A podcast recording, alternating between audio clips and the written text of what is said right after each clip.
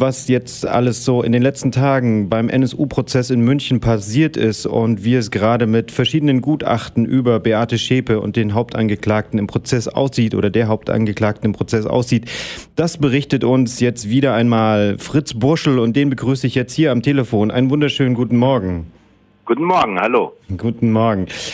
Die sogenannte Altverteidigung von Zschäpe hat ja probiert zu verhindern, dass das Gutachten vorgetragen wird. Wieso, weshalb, was stört die Verteidigung daran? Kannst du uns das ein bisschen erklären? Naja, also ähm, eigentlich tut sie, was sie tun muss. Das muss man immer dazu sagen. Also die Verteidigung versucht jetzt da keine äh, extra Verschleppung oder sonst irgendwas, sondern sie machen ihren Job. Mhm. Und äh, sie, das, das Problem mit dem Gutachten des Psychiatrieprofessors Henning Sass ist, dass äh, es ein vorläufiges Gutachten gibt, was er schon im Oktober dem Gericht äh, eingereicht hat. Und dieses vorläufige Gutachten hat ja schon die Runde gemacht. Das heißt, das ist auch mal wieder an die Presse durchgestochen worden und es ist äh, verschiedentlich schon daraus zitiert worden. Und daraus wird ersichtlich, dass dieses Gutachten für Beate Zschäpe durchaus negativ ausfällt, weil äh, Professor Sass ihr eine volle Schuldfähigkeit attestiert mhm. und äh, durchaus, äh, sagen wir mal, in Richtung einer besonderen Schwere der Schuld argumentiert. Und genau das muss natürlich von Seiten der Verteidigung verhindert werden, dass das unkommentiert im Gerichtssaal offen ausgesprochen wird. Deshalb haben sie jetzt am Dienstag den Antrag gestellt, äh, Professor Sass zu entpflichten, was schon sehr weitgehend ist. Das heißt, ihn quasi aus dem Verfahren rauszuschmeißen, weil er als Gutachter ungeeignet sei, weil er sich auf mängelbehaftete Weise ein Bild von Beate Zschäpe im Gerichtssaal gemacht hat und sehr viel seiner Schlussfolgerungen genau darauf äh, stützt, dass er das Verhalten von Beate Zschäpe im Gerichtssaal wertet. Und genau mhm. diese Wertung ist es, was sie eigentlich von sich weisen. Also der Antrag ist am Dienstag ergangen und hat dann erstmal dazu geführt, äh, dass das ähm, Gericht äh, die den Tag äh, abgebrochen, also nicht abgebrochen hat, sondern vertagt Antrag hat vielleicht. entgegengenommen hat und mhm. sich vertagt hat. Genau. Also das war der, der Versuch, erstmal grundsätzlich den Herrn Sass komplett aus dem Verfahren rauszuhauen, was schon sehr weitgehend und ungewöhnlich ist. Ja. Ist es denn gestern jetzt dazu gekommen? Also wurde das Gutachten jetzt vorgelesen oder wurde es jetzt komplett sozusagen erstmal zur Seite geschoben und äh, jetzt muss geprüft werden, ob das Gutachten genommen wird? Wie ist, wie ist da der Stand? Genau, also es ist, um es, äh, um es vorwegzunehmen, es ist gestern nicht mehr äh, vorgetragen ja. worden von äh, Professor Sass. Äh, das hat damit zu tun, dass auch nicht unbedingt sehr überraschend ähm, äh, ein Befangenheitsantrag gestellt worden ist. Und zwar war der Antrag vom Dienstag der Verteidigung auf Entbindung von Professor Sass ungefähr 33 Seiten lang, sehr okay. detailliert ja. äh, formuliert. Und das Gericht hatte jetzt gestern früh schon quasi den ablehnenden Bescheid äh, zur Hand und hat quasi den Antrag der Verteidigung zurückgewiesen. Das hat die Verteidigung zum Anlass genommen zu sagen, das kann nicht sein. Unser total schöner, elaborierter Antrag äh, über Nacht äh, hm. abgelehnt zu werden. Ja. Das, genau, also das kann äh, deshalb, da, da ist die Sorgfalt nicht äh, drin in diesem Ablehnungsbeschluss und haben dann also wir haben gestern hauptsächlich, ich würde mal sagen, wir waren bis um äh, drei im Gericht äh, mhm. und davon haben wir vielleicht eine Stunde lang wurde da was gesprochen, sonst war Pause, immer Pause quasi, um äh, darüber zu beraten, ob nun ein äh, Ablehnungsantrag gestellt wird, also ein Befangenheitsantrag und dann äh, nochmal eine Stunde äh, zusätzlich, um diesen Ablehnungsantrag zu formulieren. Dann wurde er kurz vorgetragen, dann wurde wieder unterbrochen und so weiter und so weiter. Kurz und gut, das Gericht sagt, eine Entbindung von Professor Sass sei völlig abwegig, äh, was auch stimmt. Also das, das geht gar nicht. Der ähm, ist bestellt, der hat seinen Auftrag, der hat seinen Auftrag erfüllt. Das vorläufige Gutachten hat keinerlei Bedeutung, sagt das Gericht. Das heißt mhm. also, wenn es Mängel hat, dann kann das nach dem mündlichen Vortrag diskutiert werden.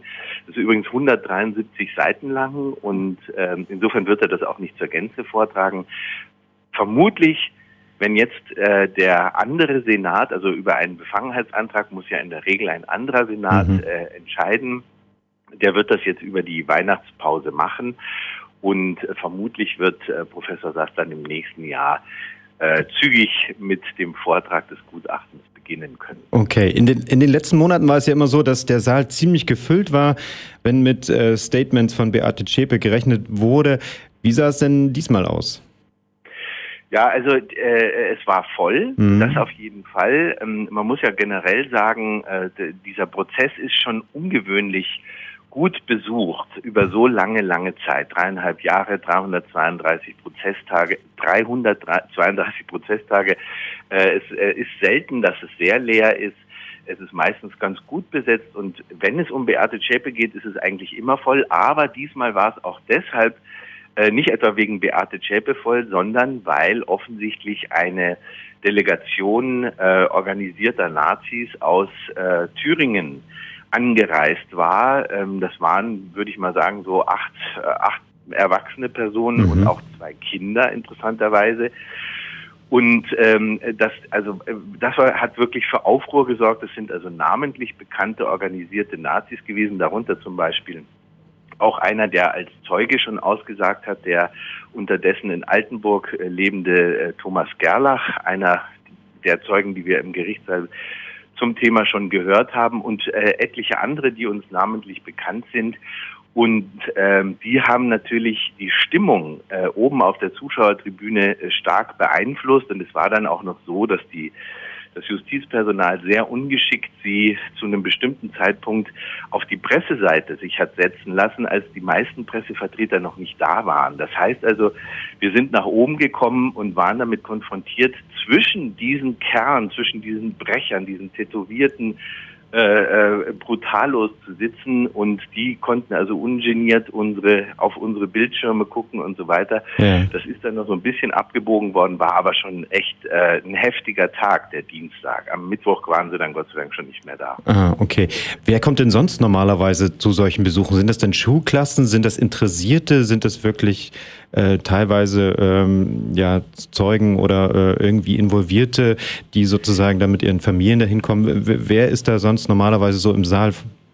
Also das sind äh, auf der Zuschauerseite, also der, die Öffentlichkeit, äh, das sind sehr viele Gruppen. Ich muss auch sagen, dass sehr viele Gruppen sich an uns als Prozessbeobachterinnen und Beobachter wenden, mhm. äh, also an NSU-Watch zum Beispiel, und wir sie quasi dann auch durch den Tag begleiten, ihnen quasi erklären, was gerade läuft, in welchem Zusammenhang man das sehen muss. Ich würde sagen, wir haben im Laufe dieser drei Jahre mehrere hundert Gruppen und Einzelpersonen auf diese Art und Weise betreut. Das sind dann oft Gruppen von drei bis zehn Leuten, 15 Leuten. Ja. Es sind aber sehr viele auch so Interessierte. Es gibt auch, also interessant war zum Beispiel während des Oktoberfestes sind auch Leute im Dirndl da reingekommen. das ist wahrscheinlich kurios, ja. Ja, auf jeden Fall. Also das war, die haben sich gedacht, jetzt bin ich eh schon in München zum Oktoberfest, jetzt schaue ich auch mal in den spektakulären Schäpe-Prozess rein und so weiter. Also äh, es ist sehr bunt gemischt. Es sind auch sehr viele äh, durchaus skurrile Dauergäste da, aber ähm, sagen wir mal, dass man so, also auch regelmäßig schon so mit äh, äh, organisierten Nazis konfrontiert. Mhm. Äh, selten, dass es so viele waren wie jetzt am Dienstag, aber es sind schon immer wieder welche da. Das ist, äh, würde ich mal sagen, äh, pro Monat auf jeden Fall äh, mal der Fall. Aber ansonsten sind es ähm, sehr unterschiedliche, sehr heterogen zusammengesetzte äh, Zuschauerbestände, mhm. möchte ich mal sagen. Okay, das Jahr geht jetzt zu Ende. Weihnachtspause hast du gerade gesagt im Prozess. Ähm, wie geht es im neuen Jahr weiter? Also, wie gesagt, ich würde da, also es geht am 10. Äh, Januar schon weiter, Dienstag, mhm. 10. Januar. Und ich würde jetzt mal davon ausgehen, dass wenn der Senatsbeschluss äh, zum Befangenheitsantrag erwartungsgemäß ähm, kommt und ablehnend ist, das heißt also, dass die Befangenheit nicht äh, bejaht wird, dann wird äh, am Dienstag 10. Professor Sass seinen Vortrag haben. Der liest natürlich auch nicht die 173 Seiten vor, beziehungsweise ähm, die äh, dann das endgültige Gutachten, sondern es wird natürlich eine zusammenfassende, äh, ein zusammenfassender Vortrag sein, der dann zu dem Schlussbefund kommt, dass Beate Zschäpe vermutlich zu dem Schlussvortrag kommt, dass Beate Zschäpe voll schuldfähig ist. Okay, soweit der Bericht von Fritz Boschel zum aktuellen Geschehen im NSU-Prozess in München. Das war der letzte Bericht in diesem Jahr. Selbstverständlich werden wir auch im kommenden Jahr vom Prozess berichten. Fritz, ich wünsche dir eine schöne Weihnacht und einen guten Rutsch und weiter so viel äh, Freude und Engagement in München beim NSU-Prozess. Vielen Dank für die Berichterstattung. Frohe Feiertage ich denke, Freude wird es nicht sein. Äh, eher braucht man Sitzfleisch und Durchhaltevermögen. Yeah. Aber ich wünsche euch auch äh, gute, ruhige Tage jetzt über den Jahreswechsel. Dankeschön. Danke. Bis bald. Tschüss. Tschüss.